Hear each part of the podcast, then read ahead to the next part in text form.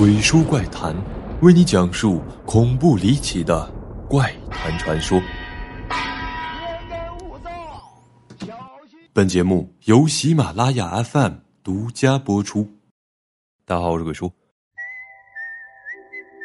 景之头恩赐公园开园于一九一七年，是东京最具人气的赏樱拍拖圣地。樱花飘飘的四月，这里被称为让你狗粮吃到饱的赏樱景点。一九九四年四月二十三日凌晨，公园的清洁工阿姨像往常一样在景芝头公园回收垃圾。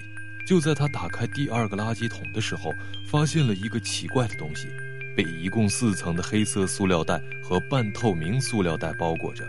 清洁工阿姨以为又是鱼肉什么的，可以顺带喂一喂公园的小野猫。就这样一层一层拆了下去。当拆掉塑料袋后一看，里面居然是一只人脚。阿姨吓得直接原地去世。下意识地把拿在手里的人脚飞掉，慌忙报案。警方随后赶到并封锁现场，在景之头公园里的垃圾桶里继续搜查，陆续从七个垃圾桶里找到了二十七块石块，这些石块被送到了杏林大学附属医院。法医鉴定报告显示，二十七块石块总重大约二十公斤，主要是胳膊、腿和胸部的一部分，约占人体的百分之三十。这二十七块石块的大小也是整整齐齐。宽度为二十厘米，长度不超过三十厘米，就和景之头公园的垃圾桶投放口大小一样，并且凶手处理尸体似乎并不心急，没有选择在好下刀的关节处，而是把尸体整整齐齐切成了一个又一个方块。更诡异的是，尸体的血液被放干了，包裹尸体的袋子里没有血液，更没有残留指纹，甚至是纤维，清洗的干干净净，手脚上的指纹、掌纹也被削掉破坏了。无法确定被害者的身份，案件陷入僵局。可就在两天之后，警方接到报案，说附近的建筑师川村诚一二十一号晚上与朋友喝酒后就失踪了。警方经过 DNA 比对，确认了死者就是川村诚一。在警方随后的调查当中，更多的细节浮出水面。第一遍，用两层有洞眼的半透明塑料袋包裹尸块，最后在外面套上两层不透明的黑色塑料袋。有知情人表示，这种方式多见于鱼市，是凶手故意混淆，还是无意的工作手段？如果是凶手效仿，也会把警方引向错误的方向。尸体的血液被冲刷干净，这需要特定的场所，这个场所水量够大，不被生活用水限制，要有一定的施展空间，并且这个场所不是二十四小时对外，具有一定的隐蔽性。警方搜查了附近符合条件的食品和水产加工，但并没有发现可疑的地方。那么，有理由猜测，这个场所可能不是登记在册的，并且已经有一段时间不对外开放。尸体是用木工推台锯锯断的，切口断面平整。平时家里炖个牛羊肉排骨，把排骨剁成一小段一小段，都会有很大的噪音。使用推台锯显然会更吵。凶手处理尸体却不怕惊扰到别人。要么是在一定的消音环境下，别人压根儿没听到，或者是正好在推台锯的日常启动中，这项工作没有引起别人的注意。最后一次目击川村到发现尸体，时隔三十个小时，但尸体处理非常娴熟，凶手具备反侦查能力，有一定的专业知识，似乎杀人并不是临时起意，而切割切面的区别，可能是多人协作分尸。但鬼叔也说了。凶手具备反侦查能力，抹掉了关键的证据，留下来的蛛丝马迹也不能排除他是故意的干扰警方，故意切割出切面的不同，营造多人协作分尸的假象。警方也调查走访了附近的居民，得到了一些新的目击线索。川村经营的建筑设计公司没有经营问题，不涉及债务等，朋友圈也都是有头有脸、品行端正人士，没有财务纠纷和仇家。四月二十日。川村行踪不明前一天，有民众看到川村在附近车站的百货公司被两名年轻男子殴打，也有民众说在公园内看到两名可疑人员拿着袋子出现，附近听到有类似交通事故所发出的声音。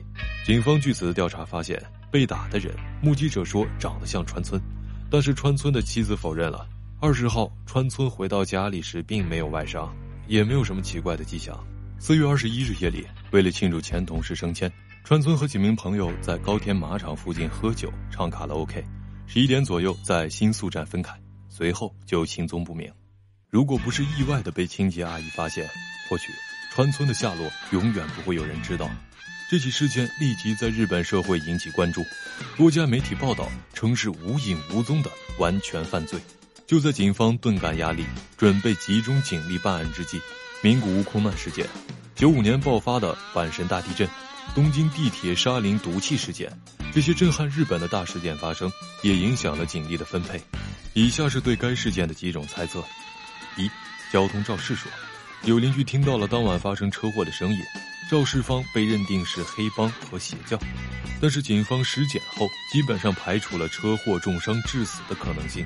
二，邪教灭口说，一九九四年，奥姆真理教在日本有近一万名的信徒。一九九五年，奥姆真理教策划并发动了东京地铁沙林毒气案。据吉祥寺当地的传言，川村夫妇两人最初加入了邪教，但要退出组织的时候遭到了组织的死亡威胁，川村一意孤行。所以就被秘密的处决了。但如果是邪教，二十七块石块是有什么特殊意义吗？其他的尸体又会在哪里呢？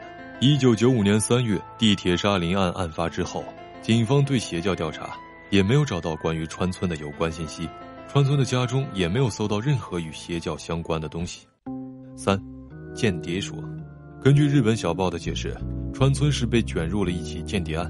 这比电视剧还玄幻的故事，也有可能是真相。事情是要从另外一个男子 A 说起。男子 A 家住吉祥寺附近，亦不详其姓字，无业，平日里就摆摆摊。吉祥寺附近有很多来路不明的外国年轻人，同时有大量的非法务工人员。而男子 A 呢，在摆摊的时候，经常出现与外国人争地盘的情况。一九九三年年底，他在景芝头公园摆摊时，与几个外国人为了争地盘起了争执。此后。自己在出摊时发现，总有一些外国人盯着他看，后来甚至跟踪他。那几名外国小伙子的摊位压根儿就没有生意，但却一直开着摊位，似乎并不是靠此谋生。A 猜测，这个摊位只是个幌子，其实可能是某国的情报点，所以才非得和他争地盘。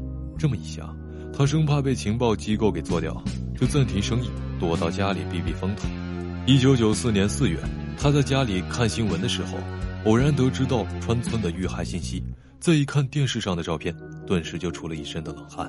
这个人怎么长得跟我这么像？A 由此推测，某国的情报机构应该是把他和川村弄错了，错杀了川村，就是挡刀了。